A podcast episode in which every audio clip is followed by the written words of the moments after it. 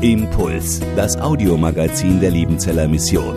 Predigten, Veranstaltungen und Specials weltweit am Leben dran. Impuls zum Nach- und Weiterdenken.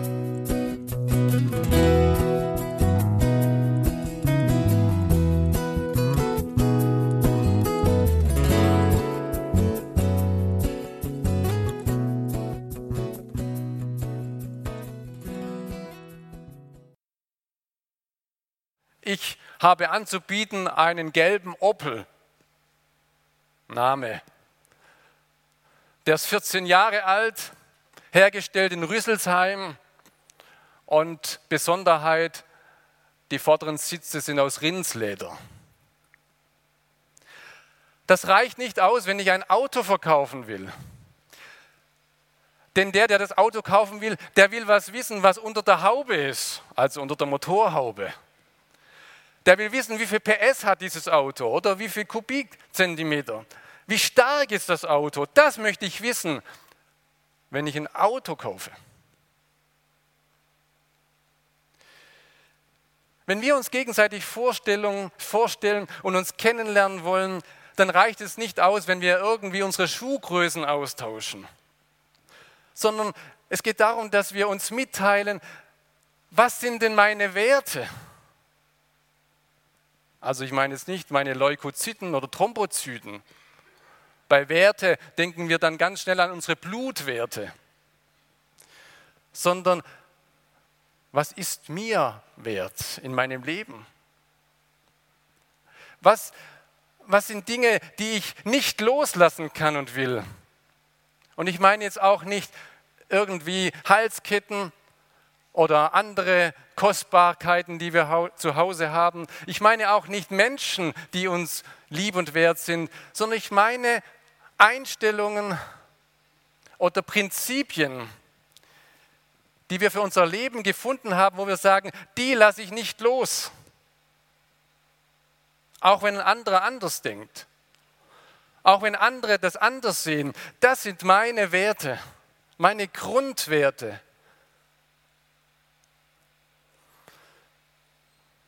Ich glaube, dass wir ganz gut ins Gespräch mit anderen Menschen kommen, wenn wir nach dem Austausch unserer Telefonnummern oder Hausnummern, wenn wir fragen, was sind denn eigentlich deine Werte? Was ist dir wichtig in deinem Leben? Was zählt für dich? Was würdest du denn sagen? Was sind denn deine drei Werte? Oder vier oder fünf? Wenn jemand dich fragen würde?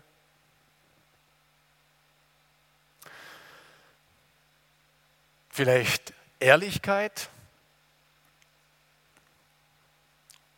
Für wen Ehrlichkeit ein Grundwert ist, bei dem dreht sich schon der Magen um, wenn er dann die Nachrichten hört, dass ein Regime im Iran irgendwann dann sagt, nachdem sie es lange abgeleugnet haben, ja, wir waren es. Und keiner glaubt ihnen mehr, wenn sie vorher das Gegenteil sagten. Oder ist für dich ein Wert Vergebungsbereitschaft? Dann dreht es dir den Magen um, wenn zwei Menschen einfach nicht mehr miteinander reden, weil sie sich nicht vergeben können, sondern die gehen auseinander und sie können sich nicht mehr sehen und auch nicht mehr riechen. Was ist dir lieb und wert? Was sind Grundsätze deines Lebens? Wenn ihr diese Grundsätze anderen viel mehr sagen würdet, könnte, glaube ich, unser Zusammenleben noch besser sein. Denn dann wissen wir, wenn du sagst, Pünktlichkeit ist für mich ein Wert, dass wenn ich bei dir fünf Minuten zu spät komme, dann ist es ein Problem für dich. Und dann schaue ich danach, dass ich pünktlich bin, weil ich dir was Gutes tun will.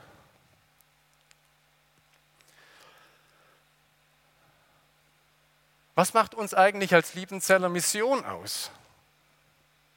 Was ist so typisch für Liebenzell? Ja, das Zelt bei den Missionsfesten kann man sagen. Andere haben auch Zelte. Was macht uns als Liebenzeller aus? Und diese Frage hat uns bewegt in den letzten zwei Jahren. Können wir das sagen, was unsere Werte sind? Dass andere auch wissen, wo sie dran sind, wenn sie mit uns zusammenarbeiten. Oder wenn Menschen mitarbeiten bei der Liebenzeller Mission, dass wir ihnen sagen, das sind unsere Grundwerte, daran möchten wir uns halten. Die verbinden uns auch als Mitarbeiter oder auch als Werk. Wir haben sieben Werte formuliert und diese sieben Werte möchten wir in den nächsten Wochen, in den nächsten sieben, acht Wochen mit euch einmal näher anschauen und durchgehen. Und vielleicht sagt ihr auch, da könnte ein Wert auch für mich drin sein. Oder ihr habt andere Werte. Aber dass ihr auch wisst, was Werte der Liebenzeller Mission sind. Und ich hoffe und wünsche mir, dass wir da sehr angeregt auch miteinander ins Gespräch kommen. Wo ihr sagt, dass das sehe ich so auch, dass das wichtig ist für uns als Liebenzeller. Oder wo ihr sagt, da müsste noch was dazu. Ich möchte euch mal einen ersten Überblick geben über die sieben Werte, damit ihr wisst, was euch erwartet die nächsten Wochen. Wir beginnen heute mit dem ersten Wert, Gottvertrauen. Wir vertrauen unserem lebendigen Gott, dass er uns versorgt, dass er uns führt. Ein zweiter Vers ist Treue zu Gottes Wort. Die Bibel ist unser Maßstab für unseren Glauben, für unser Leben, für unser Handeln. Ein dritter Wert ist, dass wir eine dienende Haltung einnehmen, dass wir als Nachfolger Jesu Christi Diener Gottes und Diener des Nächsten sind. Wir, wir möchten wertschätzend miteinander umgehen und uns helfen in der Begegnung, gut voneinander reden, uns vergeben gegenseitig. Wir wollen unsere Arbeit, die wir machen, die wollen wir gut machen. Mit den anvertrauten Funden wollen wir gut wuchern. Wir wollen Menschen und wir wollen Gemeinden befähigen, dass sie anderen dienen können mit den Gaben, die Gott ihnen gegeben hat. Und wir wollen nach vorne schauen. Wir haben Zukunft als Liebenzeller. Heute geht es ums Gottvertrauen. Und diesen Wert Gottvertrauen haben wir so formuliert. Wir leben im Vertrauen auf Gott. Von ihm haben wir Grund und Gaben für unseren Auftrag empfangen. Und bei allem, was wir tun, bitten wir um sein Leiten und Versorgen und rechnen mit seinem Eingreifen und der Wirkung seines Geistes. Ich schaue noch mal zu euch Konfirmanden hoch. Siebenmal sind die Konfirmanden im Munbachtal ein Wochenende, wohnen in Häuschen. Und einmal sind sie aus dem Häuschen oder gehen sie heraus und sind in Dobel in einem großen Freizeitheim vom EC und erleben eine etwas andere Atmosphäre. Oder? War doch ein bisschen anders im Dezember. Wir können es auch noch ganz anders mit euch. Vielleicht machen wir das mal, dass wir im Dezember nicht in Dobel gehen, sondern in ein Selbstversorgerhaus. Ich schaue die Mitarbeiter an, die sind noch relativ gefasst. Selbstversorger heißt, für 50 Konfirmanden und Mitarbeiter ein Wochenende an alles zu denken.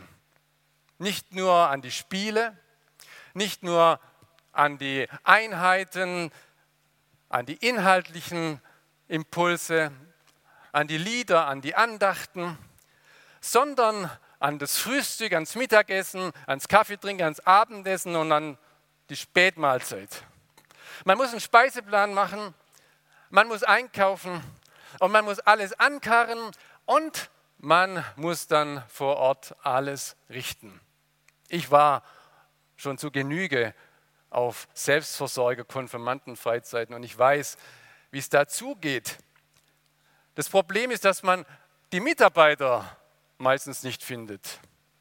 Weil die Jungen, die vielleicht Lust haben, nicht unbedingt die sind, die es dann auch durchführen können mit ihrer Lust. Weil ihnen die Erfahrung fehlt. Und wenn ich die Erfahrenen frage, dann sagen die Konfirmanden, Wochenende, das war mal früher. Wer macht die Küche? Wer steht ein Wochenende lang ständig in die Küche und sorgt um alles und versorgt alle? Selbstversorger ist nicht einfach.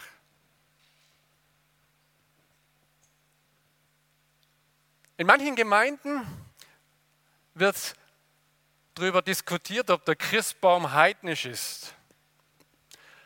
Und dann gibt es die einen und sagen, das sind heidnische Bräuche und wir nehmen Abstand von heidnischen Bräuchen. Ein wirklich heidnischer Brauch ist, wenn man ins Monbachtal fährt und den Kofferraum voll hat mit Nahrungsmitteln. Das ist ein heidnischer Brauch. Wenn ich in ein Haus fahre, wo ich Vollversorgung bekomme und denen nicht glaube, was die da abdrucken, dem Leben begegnen. Es könnte sein, dass ich um Viertel nach zwölf im Speisesaal bin und nichts bekomme. Und gut, wenn ich dann im Kofferraum noch meine Äpfel, meine Nudeln, mein Brot habe damit wir uns versorgen können. Manche, die Jesus nachfolgen, die haben den Kofferraum noch voll. Und Jesus sagt, das ist heidnisch. Das sind heidnische Bräuche. Zu sorgen, zu fragen, was werde ich essen und trinken, was werde ich anziehen, was du zum Leben brauchst, wenn das dein erster Gedanke ist, wofür du sorgen musst, dann bist du typisch heidnisch eingestellt in deinem Denken. Und du hast vergessen, dass du Vollversorgung hast bei deinem Gott. Du hast vergessen, dass dein Gott weiß. Euer Gott weiß doch darum. Und du sollst dir um andere Dinge Sorgen machen, nämlich das, was seine Sorge ist nämlich dass seine Liebe in die Welt hineinkommt. Das soll deine Sorge sein. Aber soll nicht deine erste Sorge sein, wo du nach deinem Ruhestand dann wohnst und dass du da alles Mögliche hinein investierst an Zeit, an Kraft und schier verzweifelst. Du hast doch einen Vater, der für dich sorgt. Und nicht nur einer, der an Ruhestand denkt, sondern auch ein Schüler soll das wissen, auch ihr Konfirmanden. Euer Vater weiß.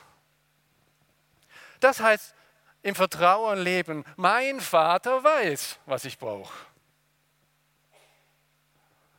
Und ich fahre mit dem leeren Auto ins Wohnbachtal und ich setze mich hin und weiß, ich bekomme alles und mehr als alles, wenn man im Mohnbachtal isst und trinkt.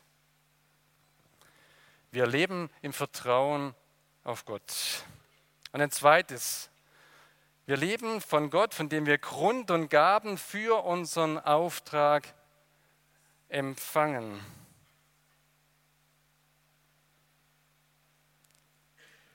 Gott vertrauen heißt, wir haben empfangen.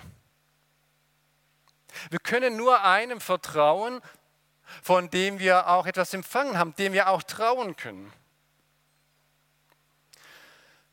Und unser Neujahrslos, das uns für dieses Jahr als Liebenzeller ein Leitspruch ist, der spricht genau das an. Vor drei Wochen war das der Predigtext, wo es heißt, Gott ist. Gott ist aber der der euch und uns, der uns festmacht in Christus. Das ist unser Gott. Und er hat uns gesalbt. Also er hat uns festgemacht, er hat uns ein Fundament gegeben in Jesus Christus. in seinem Sohn, der für uns gestorben und auferstanden ist, das ist unser Lebensfundament. Und da können wir nicht abrücken. Da wollen wir nicht abrücken davon. Und das können wir nur empfangen. Die Vergebung, die Gnade.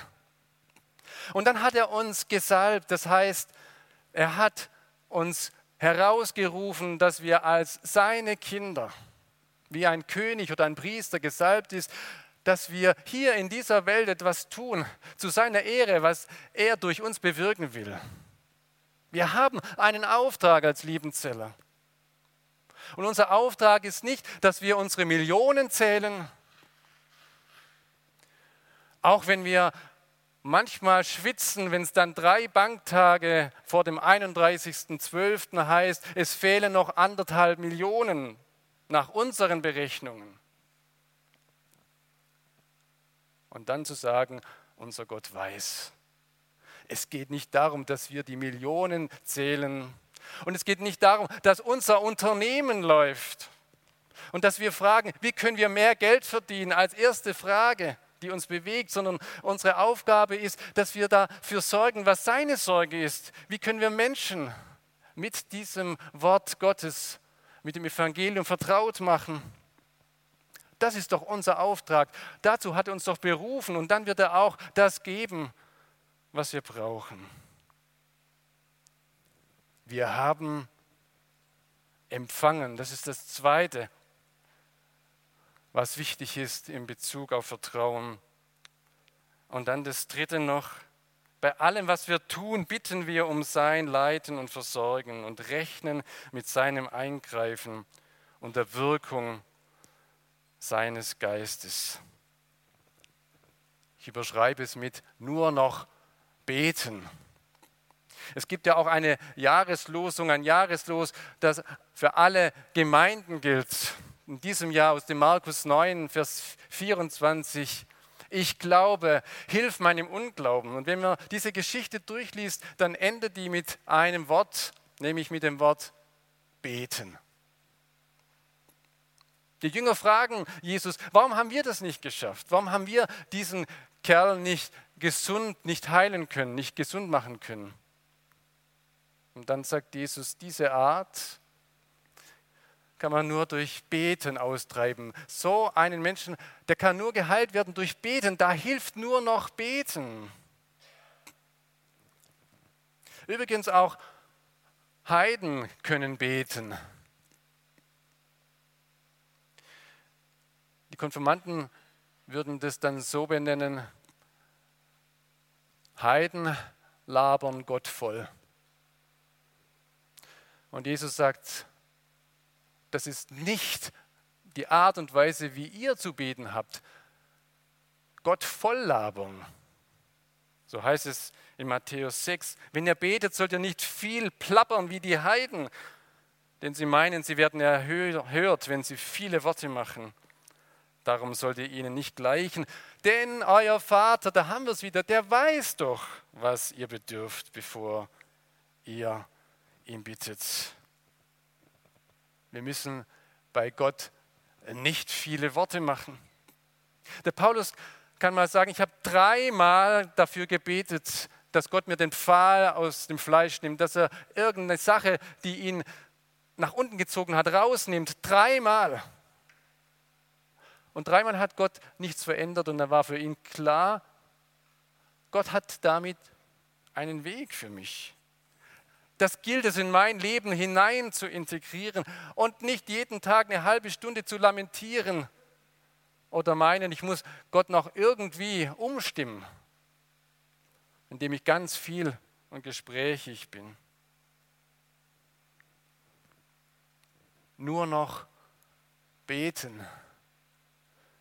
Das ist nicht abwertend, es beten wir halt noch, sondern dass wir noch beten, bevor wir unsere Sitzungen beginnen, dass wir beten und betend vorbereiten, was wir tun.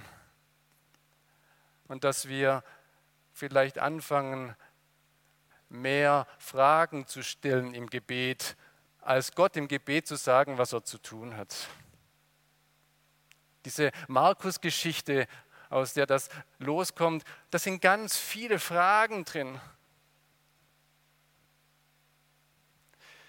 Wir beten ja manchmal so, dass wir sagen, lieber Herr, du hast hier jetzt mal was zu tun. Guck mal, wo ich dran arbeite und jetzt brauche ich deine Hilfe. Ich komme noch mal zum Auto zurück. Da kommt ein Auto, ein Opel herein in die Werkstatt und der Azubi, der sieht hinten an der Stoßstange, da ist eine Delle drin. Und schnell holt er das Werkzeug und fängt an, an der Delle rumzuklopfen. Und je mehr er rumklopft, umso mehr merkt er, die Delle wird größer.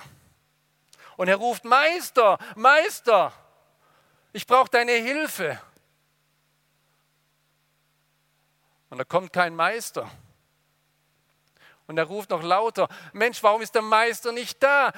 Ich will doch die Delle reparieren. Und er müsste mir doch helfen. Und er ist immer nur mit seiner Delle beschäftigt an der Stoßstange und sieht nicht, dass der Meister seinen Kopf in den Motor steckt. Denn dieses Auto ist zur Reparatur da, weil der Motor defekt ist und nicht wegen der Delle in der Stoßstange. Und vielleicht müsste der Azubi mal fragen, Meister, wo bist du denn am Werk?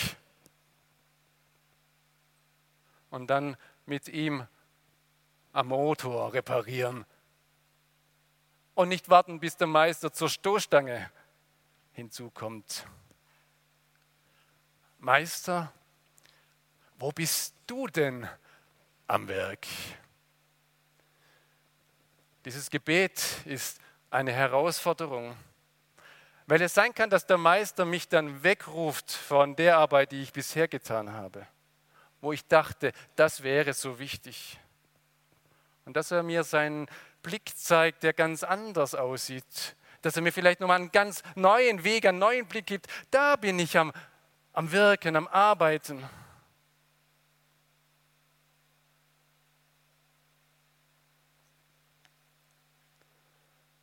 Unser Mitarbeiter Ephraim Mutmann ist auf Lesbos irgendwie da reingekommen.